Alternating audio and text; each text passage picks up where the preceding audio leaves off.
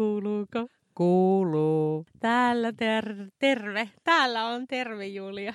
Ja täällä on terve Kaisa. Kuuntelet muuten ajatusääniä podcastia. Kiitos kun kuuntelet. Meillä on tänään aiheena kuunteleminen. Tästä tuli lasten Niin ohjelma, tulikin, niin jossa on ponga, laske kuinka monta kertaa kuulit Kuunteleminen. kuuntelemiseen liittyvän sanan. Tota, kuunteleminenhan on aidosti tosi tosi hankalaa.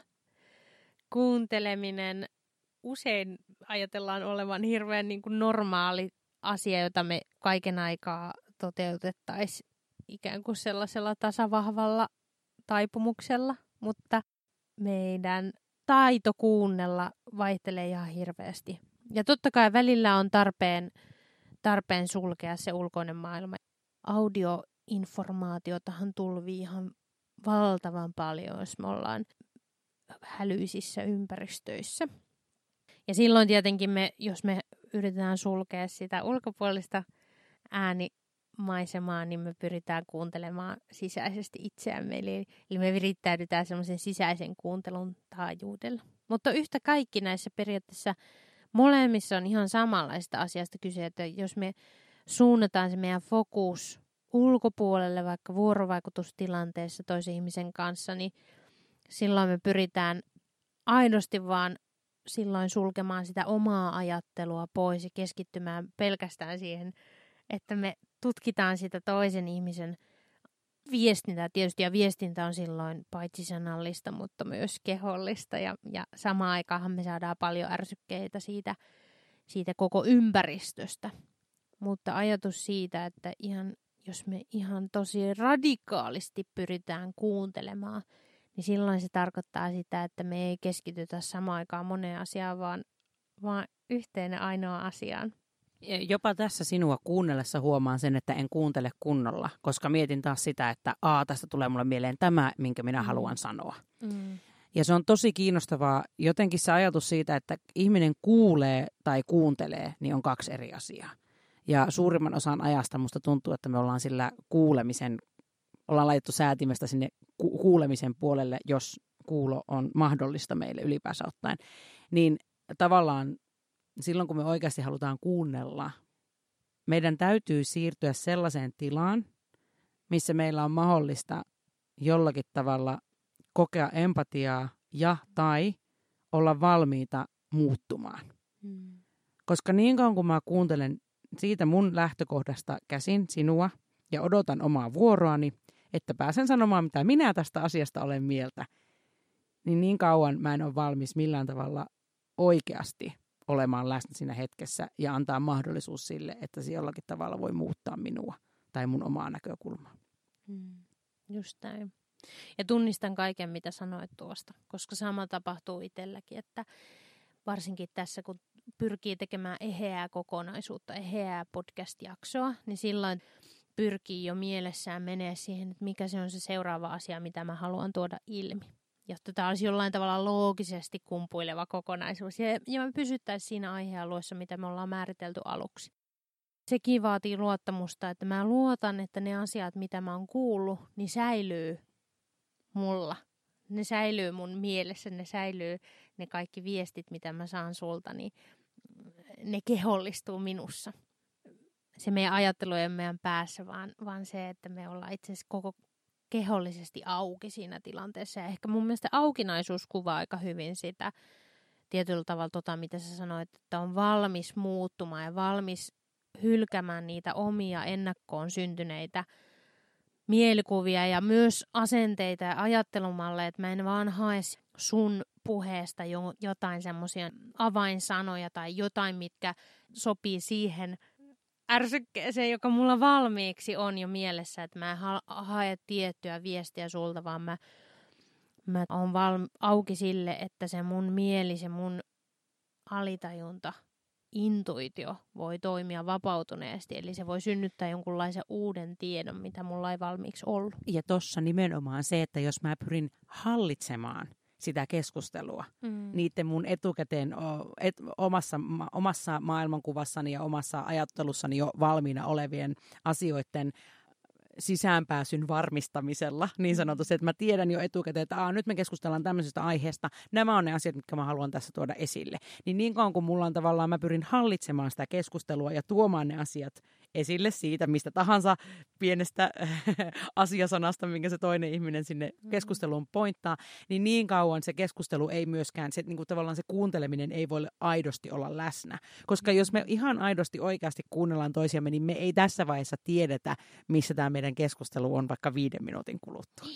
Ja useinhan keskusteluille on herkästi tyypillistä se, että me yritetään voittaa se toinen. Eli me toimitaan siitä omasta ekosta käsin sillä tavalla, että me niinku halutaan osoittaa sitä omaa tietämystä ja ylemmyyttä siinä tilanteessa, että me pystytään saamaan se toinen taivuteltua siihen meidän kelkkaan, siihen, siihen mun ajatteluun.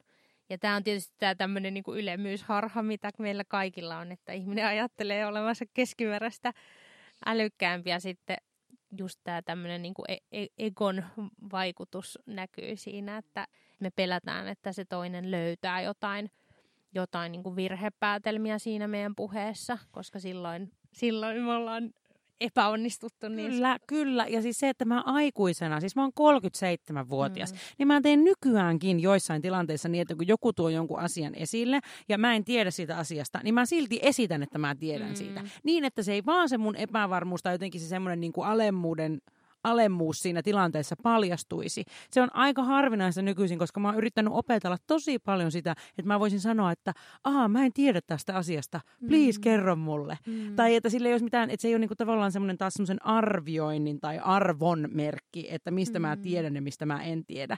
Mutta edelleen se on mahdollista, että tilanteissa on niin, että se tulee tavallaan se oma, siitä ekosta käsin, sen oman itsen ja minuuden suojaamisen kautta, se, että se mun kuuntelu loppuu ja sen sijaan mä vaan pyrin siihen, että mä jotenkin selviän tässä tilanteessa. Ja se on musta aika kiinnostavaa, että, että uskon, että en ole tämän asian kanssa yksin maailmassa.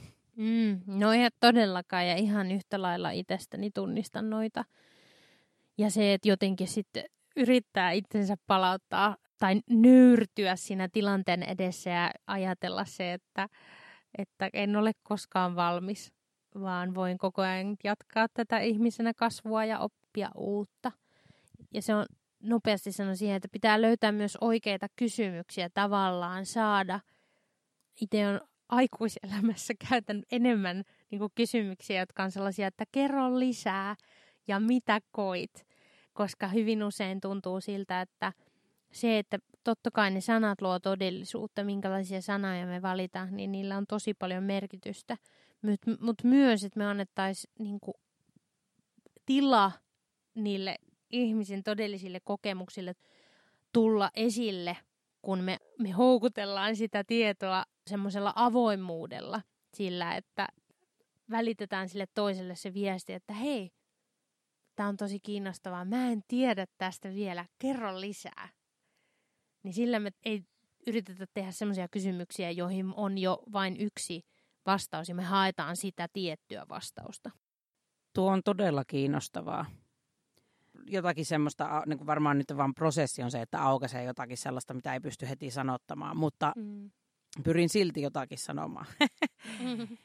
Lähinnä se ajatus siitä, että missä määrin kuuntelemisen taito ja siihen liittyvät asiat on ristiriidassa koulumaailmassa toimimisen kanssa, kun hyvin pitkälle haetaan aina oikeita yksiä tiettyjä vastauksia.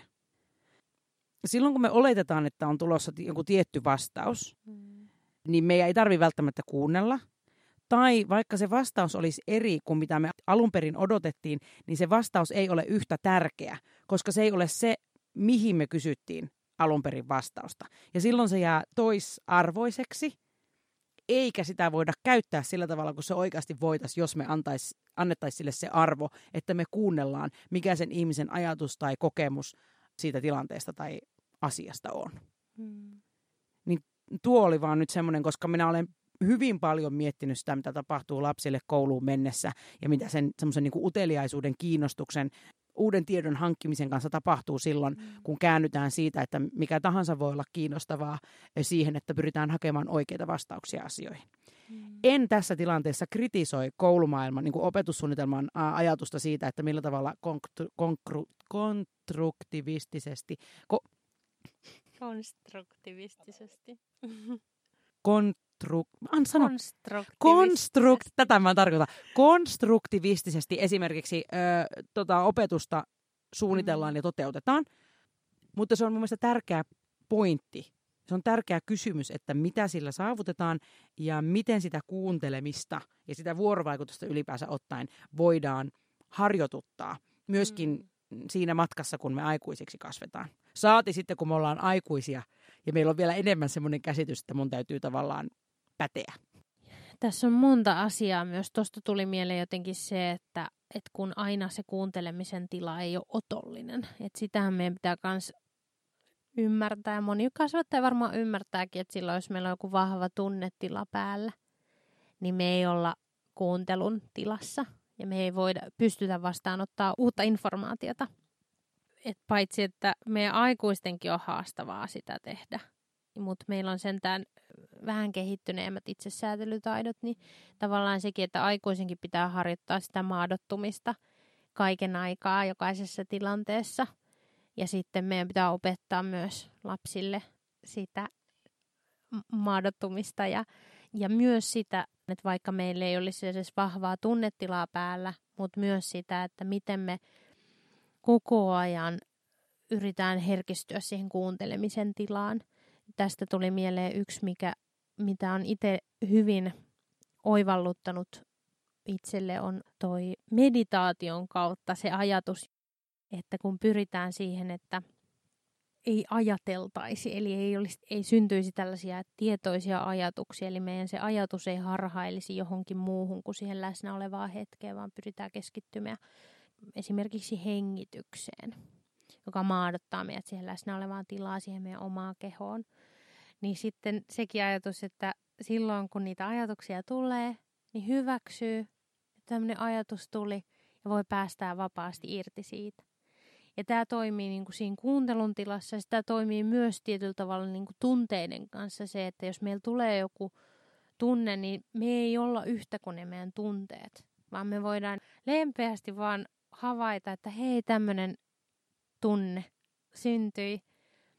Erityisesti nyt negatiiviset tunteethan on sellaisia, jotka harhauttaa kuuntelemista, niin silloin niin kuin vaan, että oh, mulla tuli tämmöinen, minkälaista informaatiota se mulle kertoo tästä tilanteesta ja mä voin niin kuin lempeästi, armollisesti itseäni kohtaa päästää irti siitä tunteesta. Niin kauan kun me huomataan siinä keskustelussa se, että me jostain syystä, oli se sitten joku tunne, mikä sitä kautta syntyy tai joku meidän oma ajatus tai joku muu häiriö, joka yhtäkkiä sinne taivaalle ilmestyy, ai niin, tuli tästä mieleen, että kaupasta piti josta. Niin niin kauan tavallaan se mahdollisuus sille, että jos me ruvetaan kysymään, että siinä, siinä hetkessä itseltämme, että kumpi on tärkeämpää tässä tilanteessa. Että onko se tärkeämpää, että mä pidän kiinni siitä mun omasta ajatuksesta tai siitä, niin kuin, että mä en päästä tästä tunteesta tai että aini se kauppalista, vai se, että kun mä huomaan sen, mitä juuri äsken kuvasit, ja sen jälkeen mä kiinnityn takaisin siihen keskusteluun. Annan itselleni luvan sille, että nyt täällä tämmöistä tapahtuu, ja ne meni pois, ja mä uudelleen kiinnitän, uudelleen valitsen mm. sinut siinä hetkessä, joka kerta, aina kun semmoinen tilanne tulee, tai kenen kanssa mä milloinkin oon, niin se mahdollistaa sen, että mä treenaan pikkuhiljaa siihen, että se ei vaikuta muuhun niin paljon, mm. se kaikki muu. Ja nyt vaikka tässäkin esimerkkinä taas se, että mä jäin joksikuksi aikaa miettimään, siis mä kuuntelin mitä sä sanot, ja sitten mun mieleen tulee uudestaan se, että kun mä sanoin sen konstruktivistisen väärin. Siis että kuinka paljon sillä mm. loppupeleissä on merkitystä. Tämä palaa taas näihin ehkä samoihin aiheisiin, mitä me keskustellaan aika paljon, sitä semmoista niin kuin oman itsen, armollisuutta omaa itseä kohtaan, sen oman itsen suojaaminen versus siihen, että me pystytään antamaan itsellemme lupa olla semmoinen kuin me ollaan ja mitä meille tapahtuu. Niin tässäkin vaan esimerkkinä se, että se mun kuuntelu on harhautunutta silloin, kun mä jään miettimään mun jotain omaa epäonnistumista. Joka tässä tapauksessa niin tällä tasolla on ei kauhean mittava, mutta silti se vaikuttaa mm. siihen, millä tavalla mä oon mm. läsnä. Ja tuosta tuli mieleen, että siinä omassa viestinnässä niin me saatetaan kiinnittää epäolennaisiin seikkoihin huomiota. Tai mä ajatellaan, että se joku yksityiskohta nousee suurempaa arvoon kuin mitä ehkä se niin kuin sen kokonaisuuden kannalta on. Että tässä se ajatus siitäkin, että kun se sun viestintä on niin paljon kaikkea muuta kuin ne sanat, niin vaikka sä olisit käyttänyt sen tilalla jotain muuta sanaa, niin luultavasti me oltaisiin saatu se kokonais... Me, kun puhun niin kuin minusta ja meistä kaikista näistä kuuntelijoista, jotka minun kanssani on tässä tilanteessa, niin tota, se olisi välittänyt se sun intentio ennen kaikkea, mikä välittyy siinä kaikessa sun intonaatiossa ja tietysti minulle tässä henkilökohtaisesti sun kehollisessa viestinnässä.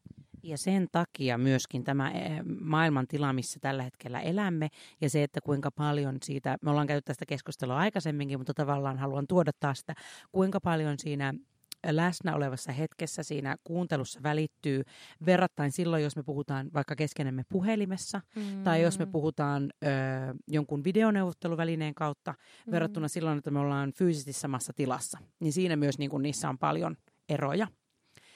Sen verran haluan palata sinne alkuun. Haluan kysyä sulta semmoisen kyssärin, kun sä puhuit siitä tavallaan, että, että tehdään, mä teen sen valinnan siitä, että onko mä auki sille ulkoiselle ympäristölle, vaan keskitynkö mä mm. kuuntelemaan omaa itseäni. Ja sitten puhuttiin vähän siitä, että kaikissa hetkissä ei ole mahdollista samalla tavalla myöskään olla läsnä. Niin onko sulla mitään ajatusta siihen liittyen, että, että mikä on niinku liikaa kuuntelua? Tai, tai että voiko tulla sellainen tilanne, että mä oon niinku liikaa aina kuuntelemassa kaikkia? No tämä on kiinnostava kysymys. Mä en tiedä, miten mun pitäisi suhtautua tuohon. Varmaan yksinkertainen vastaus, että ei. En mä usko, että voi olla liikaa Varsinkaan niin kuin ei voi liikaa minusta herkistyä niihin oma, o, sille omaiselle, oma, omaiselle, se omalle sisäiselle puheelle.